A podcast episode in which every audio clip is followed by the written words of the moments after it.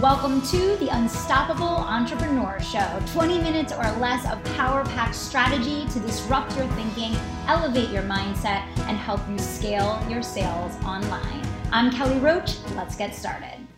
Welcome back, guys. Thanks so much for tuning in for the Unstoppable Entrepreneur Show. I have an industry leader, a rule breaker, and a major disruptor that is here to talk to you guys today. I have the one and only Cindy Eckert on the line. Cindy, welcome to the show. Thank you for having me.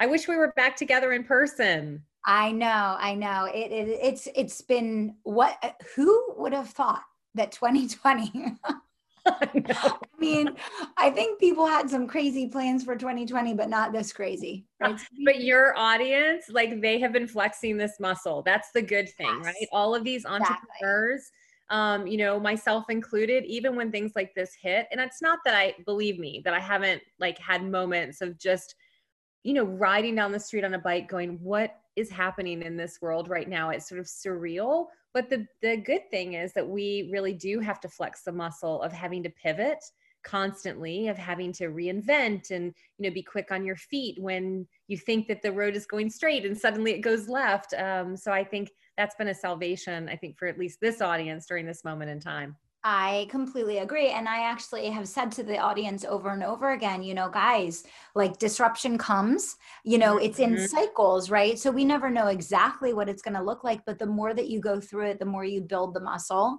yeah. so that the next time it comes, you're ready and, and you can use that to your advantage. And I, I think that this is an incredible learning and growth opportunity it, for all of us. It is. I don't know who, I will get it wrong. So I'm not sure who to attribute this quote to, but um, I love the the sentiment of never never waste a crisis, right? Mm. Don't waste mm. this moment um, because it's really positioning you for opportunity in a way that you know from all entrepreneurs the, the way that our dna you know how we're wired is that we see possibility where others see limitation yeah. and i think that will be you know the the magic of what comes out the other side of this things that we maybe never even imagined that we would need in our life suddenly people are going to create solutions for those and they're going to be the real winners um, and they wouldn't have otherwise had that opportunity had this not happened yeah, I, I completely agree. And I want to, I definitely want to talk today. You know, obviously, you are,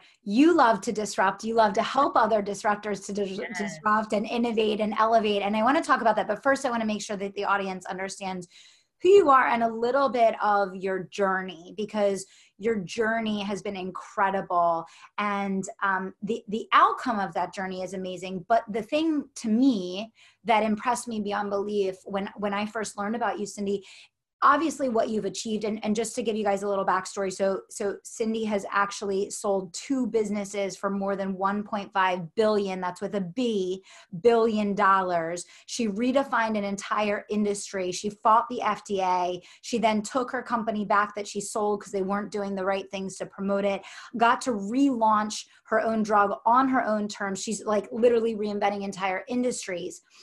But all of that is so impressive, Cindy. But the thing that's even more impressive that I want everyone on the show to learn from you is the power of conviction, the power of determination, the power of believing in something bigger than yourself and, and being just unstoppable in the pursuit of your dreams. So I would love, before we get into the Pinkubator, because I, I want to talk about how you're helping put women on top. I want to talk about how you're really paving the groundwork for the future. But first, I want to take a step backwards backwards, Cindy. And if you could just give people like a glimpse of a little bit of this progression of events because it's it's really unbelievable. It could like be a movie, actually. Oh, thank you. Um, it, that's the the ultimate compliment. There was a um, article written and it said the modern day Erin Brockovich, and I thought I will take it. but Absolutely, reason, you're like, yep, yes, the please. The reason they you. say it is it's really was an incredible path. So my path, just so you guys know, um, I actually started in really conventional career, you know, working for big companies. I realized very quickly, uh,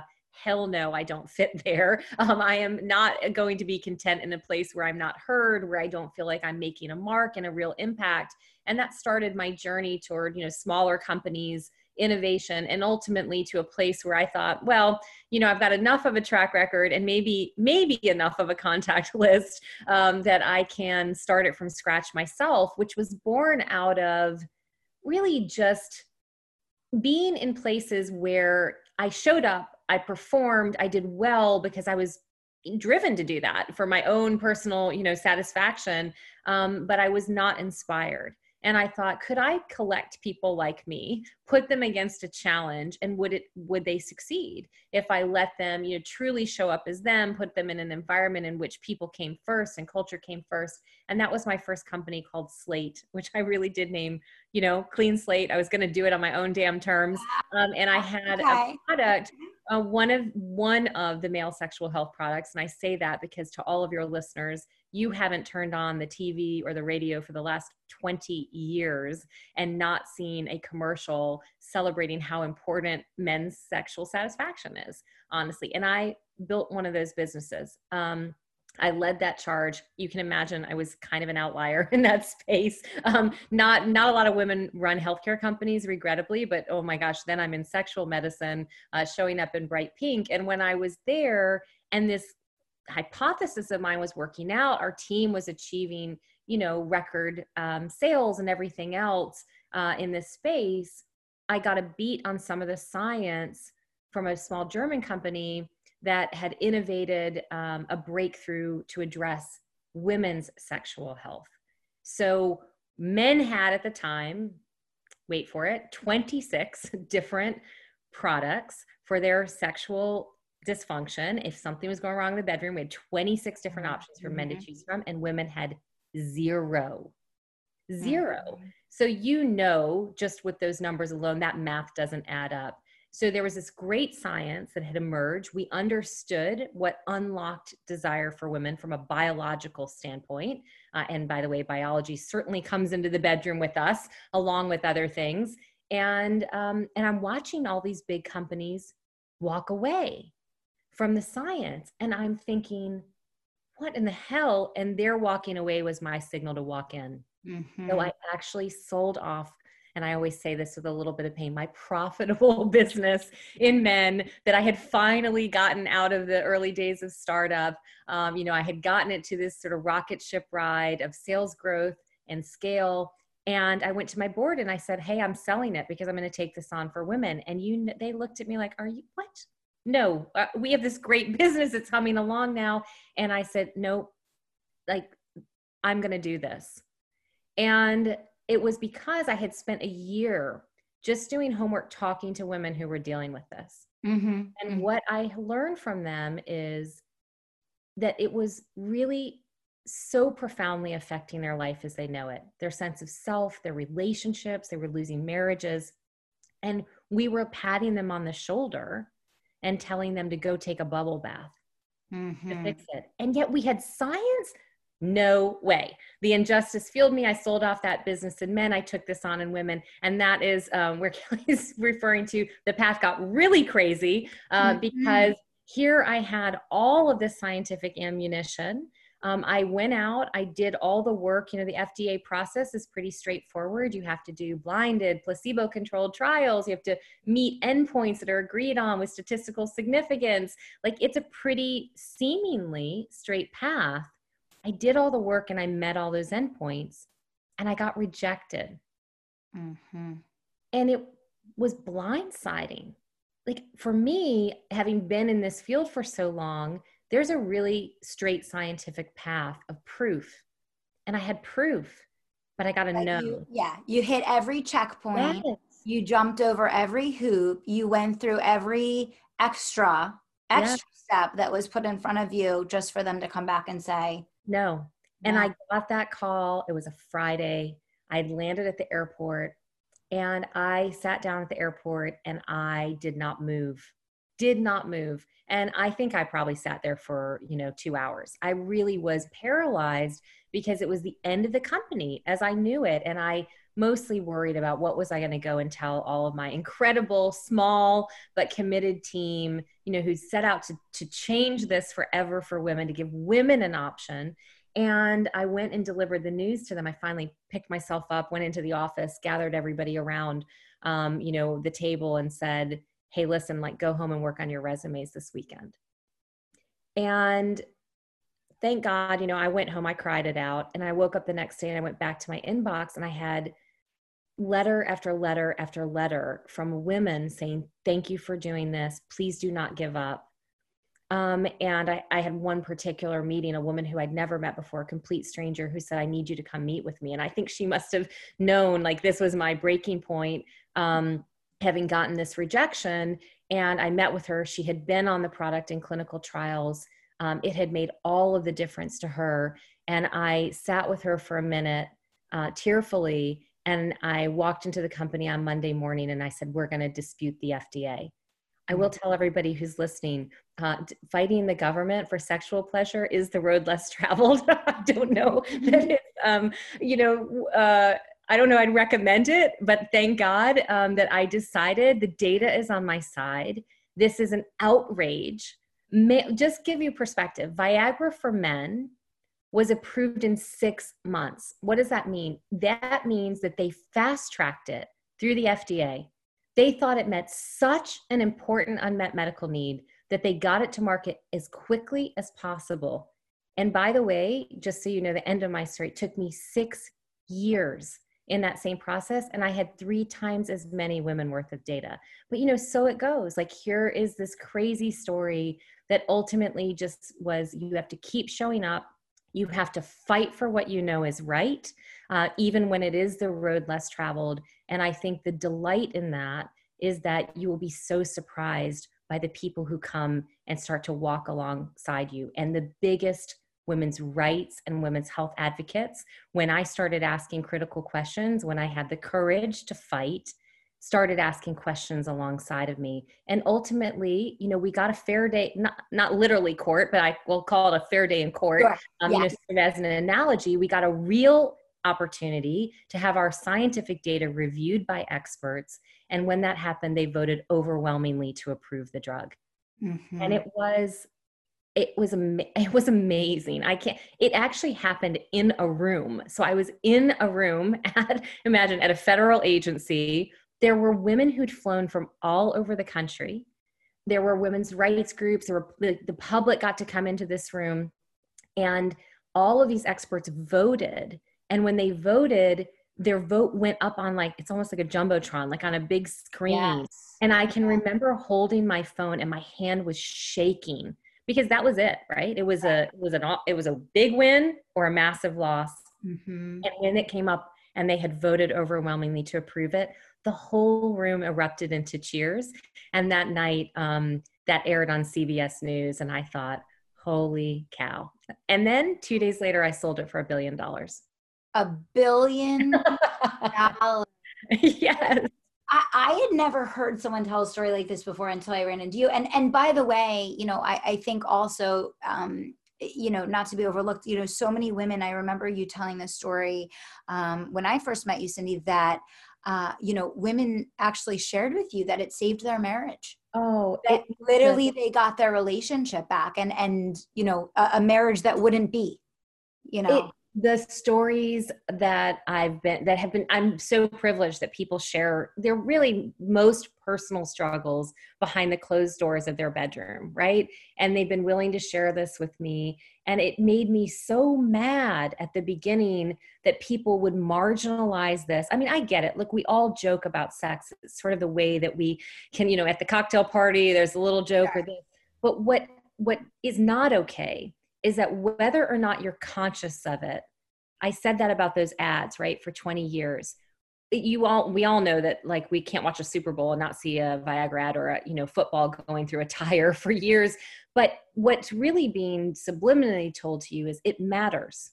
It yes. matters for men. Mm-hmm. And we've never gotten that message for women. And yet, if you'll just talk to a woman who's struggling with this, it is taking away, in many cases, the people she is closest to, she's the least connected with. And when I became such a crusader in this, people would say, Come on, Cindy, no one's going to lose their life from this. And what I would say is, why don't you go talk to them because they're losing their life as they know it? Mm-hmm. And we can't overlook those things that are part of, you know, the human experience. I've had you know stories that make me you know bawl crying um, for how this has really made an impact in somebody's life and that is the, the best part of all of this and why you know the mission was so much bigger than me so yeah. much than me and i think at every turn and for all of the entrepreneurs who are listening you know when you hit those those like you run straight into a brick wall right like it just knocks you flat on your ass um, one of the great things i would say is the to pick yourself back up is every time i thought if i don't i'm going to be letting them down mm. and i mm. think the closer you can get to your mission what the problem you're trying to solve and how that really impacts even one person and if you can hold on to that it's what got me up every time because i by by god on my watch i was not going to let them down you're not going to let it go. And and you know so cindy i always say it's really easy to have a really high level of conviction around something that you feel really confident that you can do yeah. right? It's it's a different story when you're doing something a that's never been done before yeah. right? And b after you attempted with whole heart whole energy whole life for for six years to do it and then you know it ends up you know getting flat out rejected and it's no yeah. right? So and there's a lot of people listening that they feel like they've they've done everything they could do and mm-hmm. and they're running into their own brick wall in their mm-hmm. life in mm-hmm. their business in you know whatever it is that their their big dream is. How do you how do you cultivate that level of conviction around something that you're literally like making this up? Like it hasn't been done before um you know, that's such a good question. Uh, let me think on that for a second. I, I think I've never started out with an idea that I need to know everything. In fact, I'm keenly aware that I do not have all the answers. Mm-hmm. And I mm-hmm. think, you know, it, to your entire ethos of what you what you do, Kelly, success does not come from having all the answers. It comes from mm-hmm. having the courage. Yes. That is the yes. truth and so, you know, when you feel like you've hit that wall, it's really sort of fun if you can imagine how you're going to get around it a different way. And I would say, um, in that regard, as I had so many, you know, I certainly had wonderful people who cheered me on, who supported me, who were instrumental to this success. But I had a lot of detractors, like mm-hmm. detractors who sent me hate mail um, and death threats and all of that. And I feel like what I did is I tried to listen to everything because if I became defensive or shut myself off to that, I wasn't actually allowing myself to figure out the workaround. So when you hit the brick walls or somebody's standing in your way, I guess what I'm telling you is listen to what they're saying because it's actually going to inform the workaround. Yes. Yes. I love that. I love that. And then so, you know, you you sold the company and and I know we don't have, you know, the we don't have the the full time to get into all elements of this and i want to make sure we can talk about the Pinkubator but just give these guys like a 30 second view on selling your company for a billion dollars taking it back and then relaunching it again. Just a 30 second snapshot of that. I'll tell you guys there isn't there wasn't a billion dollar happy ending in my case. I sold the business. Um, they were going to march it across the world. They were going to make it affordable for women. Uh, they were going to keep all me and all my team. But in three months my whole team was gone they put it on the shelf. They never launched it. And I had to, you know, sit on the sidelines with my baby not being raised in this world the way I imagined. And same thing, like, here's another opportunity. What are you going to do about it? And the answer was not on my watch. So I went and I, I got it back. Uh, I fought them to get it back. Um, thank God I had learned from selling company one to company two to write a good contract that would make sure I had that kind of leverage. And when they weren't doing what they promised to do, I sued them. And in exchange for dropping the lawsuit, they gave me back the company and I kept the billion dollars. Unfreaking believable. a little bit of courage, a little bit of conviction, a little bit of crazy. We all have a bit of crazy in us, right? You got to be crazy to do what you did, Cindy. It's freaking awesome. Um, but that that's just that's incredible. And and for everybody listening, guys, legal up right? You, yes. you have to be working with a good legal team. You don't want to wait until you need it, right? Please, please learn those things. I'll, I'll give one tip to everybody. When you write contracts um, and there is a participation between the two parties, hopefully there's always a win-win, right? Um, they can be governed by the boilerplate language of a best efforts clause. That's classically what you're going to get. Well, you're going to get into a deal with somebody, you're going to realize their best efforts are not your best efforts. So, mm-hmm. what I would say to all of you is get specifics. So, in my case, as an example, when I sold my first business, I had royalty stream. It was based on best efforts. I like every day I was mad, like, oh my God, they should be doing this. Oh my God, they should be doing that. Um, with my second business, I wrote, this is how much money you'll spend on marketing. This is how many salespeople there will be. And then there were really specific obligations in there. And when they weren't meeting them, they were in breach. Mm-hmm. So smart. So, so smart. That I'm telling you guys listening, that one sentence alone that Cindy just gave you is worth its weight in I don't even know what. So that's amazing. so then you did that. You you accomplish your ultimate goal, right? You got it to market. It's now available. It launched. The commercials are live. You did it. And now you're turning around with Women on Top and the Pinkubator, and you are really investing in helping women to disrupt and elevate. So, it, first of all, it's incredible. You're turning around and, and you're sending that elevator back down. It's so, so important. But but talk to everybody about a little bit of, you know, what is the Pinkubator all about? Who's it for? You know, talk to us about that you know what? It's really simple. I'm putting my i've i got to a big exit. I've i've got to a couple of them. I'm very fortunate. This is my money where my mouth is. It is going to help other women get there more quickly than me. Plain and simple. I love disruptors. I love people who challenge who come up with the first who often you know change social conversation. Those are the kinds of things i look at. And my goal is simple. I'm going to make women really rich. Really rich because we can't have a conversation about women needing a voice. Women need power, and money is a certain power for us to invest in those things we want to see in this world. I am not saying that it is the definition of success. It is not. That is not the definition of success, but it is a conduit to good. And I want to see women with extraordinary ideas win. How can 2%, 2% of all venture funding go to women? We're saying that half of the population has 2% of the good ideas that is ridiculous. So it's also a wonderful business opportunity for me because I'm betting on the people that I know are going to get it done. Yeah. Yeah. Oh my gosh, it's incredible. Uh, so so where do people really follow along, learn about what you're doing, participate, support? I love for you to follow me on social on any platform. I'm at Cindy Pink CEO.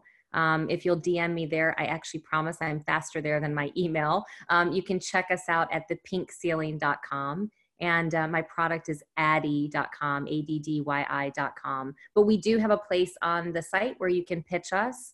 Uh, and, you know, we're looking for those really disruptive ideas. And for me, particularly passionate about women's health and wellness. Amazing, incredible. Thank you so much for stepping up in the way that you are to elevate those ideas and to allow those women that are willing to do the work and they have the big ideas and they need the support to get them out to the world in a meaningful way. That's so incredible. And thank you for sharing your story. It's so inspiring. I hope for all of you guys listening that you just see all, all of the, the pathways that are being paved for you and all of the opportunities that are being created and take full advantage of them. Thank you, Cindy. Thank you for having me. Awesome. Thank you guys so much for tuning in for the Unstoppable Entrepreneur Show. Of course, we'll be back here with you guys next week, and we'll see you on the flip side. To join the absolutely free live launch workshop where you will learn the simplest method on the planet to simplify your launches and scale your service based business online, text live launch, all one word, to 44222. Text live launch to 44222. We'll see you on the inside.